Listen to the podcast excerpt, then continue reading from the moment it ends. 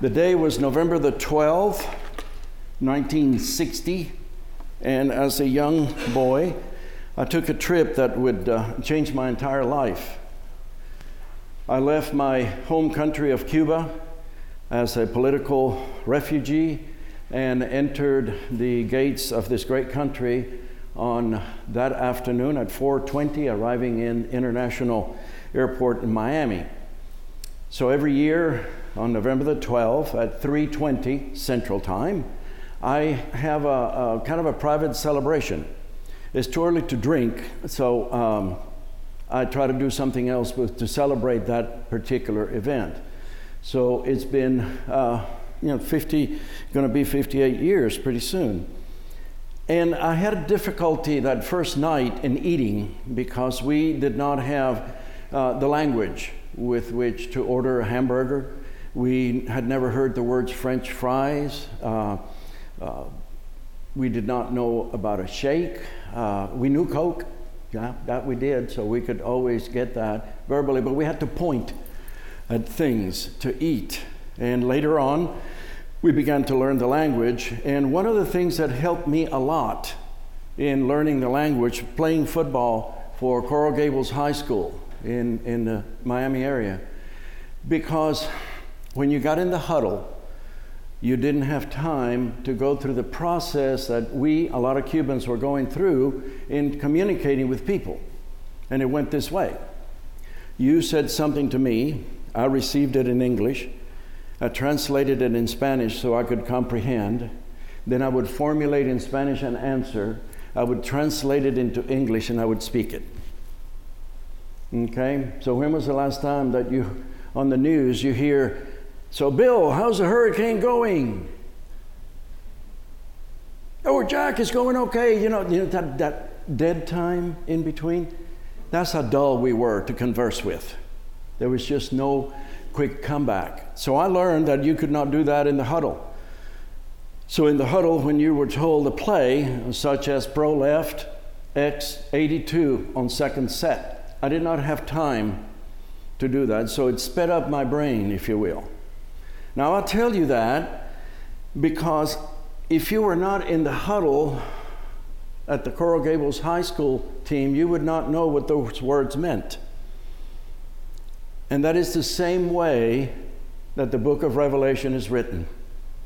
It's a playbook full of symbols and full of things that if you were not in the inside, if you were not part of the way of Christ, you would not know written specifically to keep those who were persecuting the Christians from understanding what the book was saying to them. So, condensing more than one hour worth of lecture, I want to go through the pre chapter 7, which is the reading for today. We need to put it in context. And I promise to get you out of here at least by 2 in the afternoon. This book is written for seven churches that are in the area of Asia Minor. This, this is the area that Paul has visited, that Peter has visited, some of the other apostles have visited, and people's minds and ways of life have changed. But now something has happened. They have a mixed history, if you will, with God. They begin in a good way, and now God has something to say about their behavior. Let me give you two examples. The church in Ephesus, God says, You were wonderful in loving each other and in loving those that came to you, but you have lost that love. You're now selfish. Repent and return to that love. That's one example. The other one is Thyatira. In Thyatira, they were wonderful in bringing people in, in staying the course, if you will, with what they had been taught. But then God says, But you're now supporting and sheltering Jezebel, who is a false prophetess. You must be rid of her. Those are two examples, two out of seven. And some of the other ones are perhaps you could understand them to be worse, and some not too bad, and so on. But God is saying, You've derailed yourself, get back on. And that is why the book is written. So, those are the first three chapters. See how quickly we read those? Boom. Now we're chapter four. And things begin to happen. We're introduced to the four living creatures. Now, a lot of times when Revelation is uh, tried to be uh, explained, it, it, works under a shroud of mystery and uh, spookiness. But let's de- de- again, let's debunk that. The four living creatures, what do they look like? A lion, an ox, like a face of a human, and an eagle. Four. If you look at the four traditional symbols of the four Gospels, you will find those four. So, what John is writing about is that the four living creatures are the four Gospels. They're living, they're telling us what to do, how to live, and how to reach salvation. And these four living creatures praise God day and night, constantly, ongoing. Now, chapter 5, we find the scroll. The scroll is introduced with seven seals along with a slaughtered lamb. And then these living creatures begin to sing a song for the lamb, which sets up a relationship, if you will, between the lamb and the scroll. And it goes this way You are worthy to take the scroll and to open its seals. For you were slaughtered, and by your blood you ransomed for God saints from every tribe and language and people and nation. You have made them to be a kingdom of priests serving our God, and they will reign on earth. So the Lamb is worthy to open the scroll, to break the seals. And in this chapter, and into chapter 7, six of the seals are broken. The fifth seal shows us something that begins to get us close to chapter 7, and that is that under the altar shows all the martyrs, all the believers who were slaughtered for believing in the way of Jesus. They're given white robes and thinking that they're done, they're told, no, no, wait, because not all have been slaughtered yet. Imagine that. Sit tight. More people have to die before you can go, before you can be set free.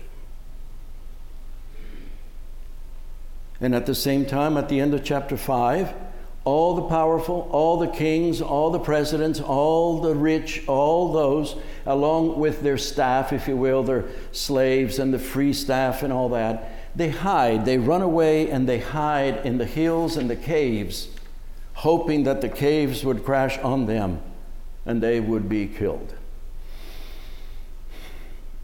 Now we come chapter 7, what we read today. Okay, so you're, you're right there now.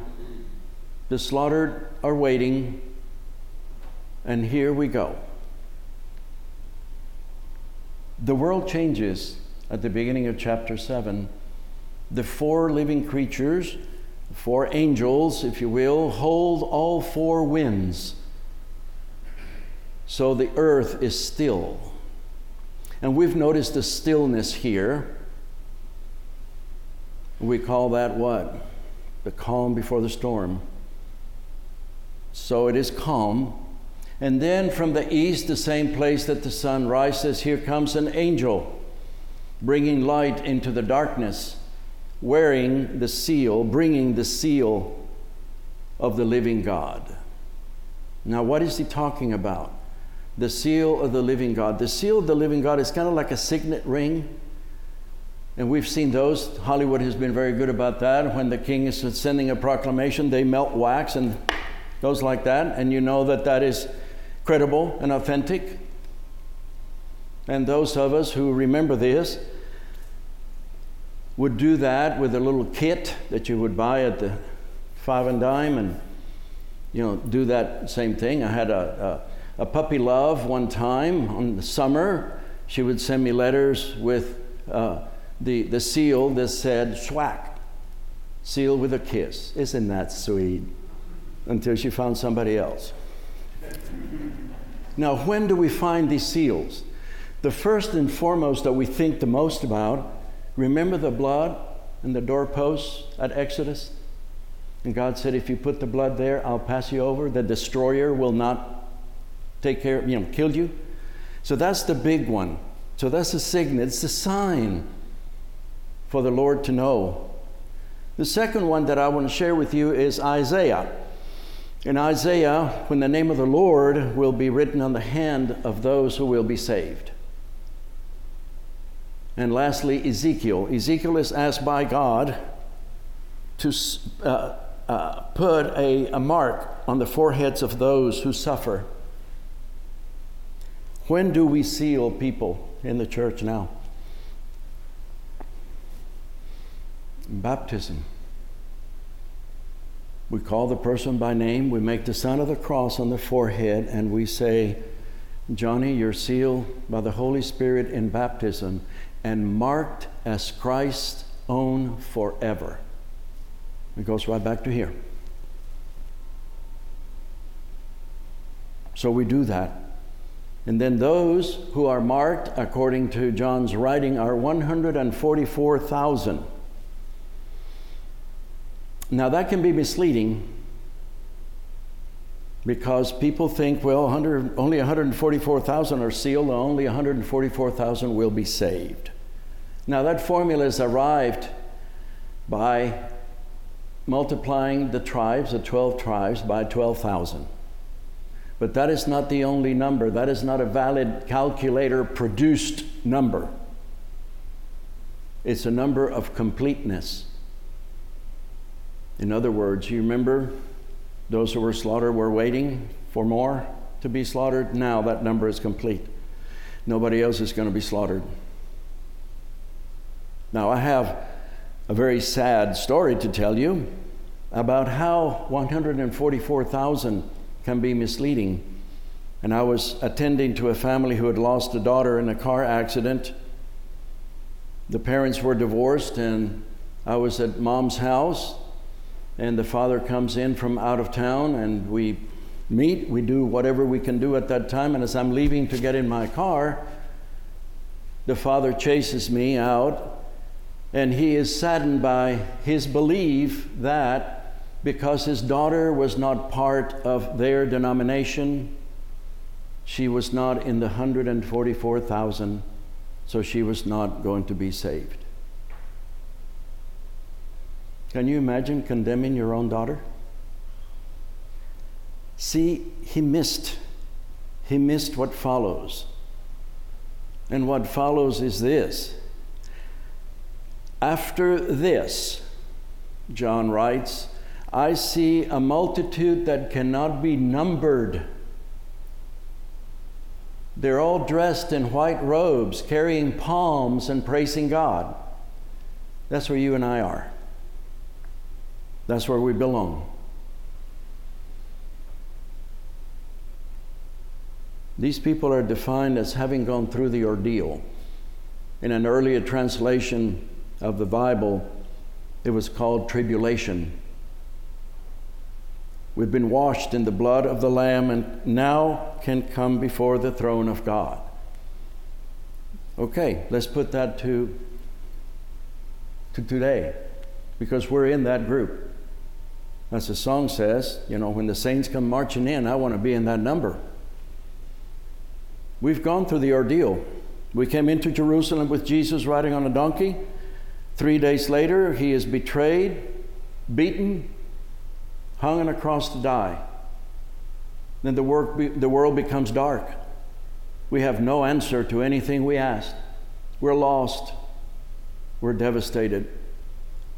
And then on Sunday, we rejoice in the resurrection. So it is with this group. They've gone through the ordeal. They've been washed in the blood of the Lamb.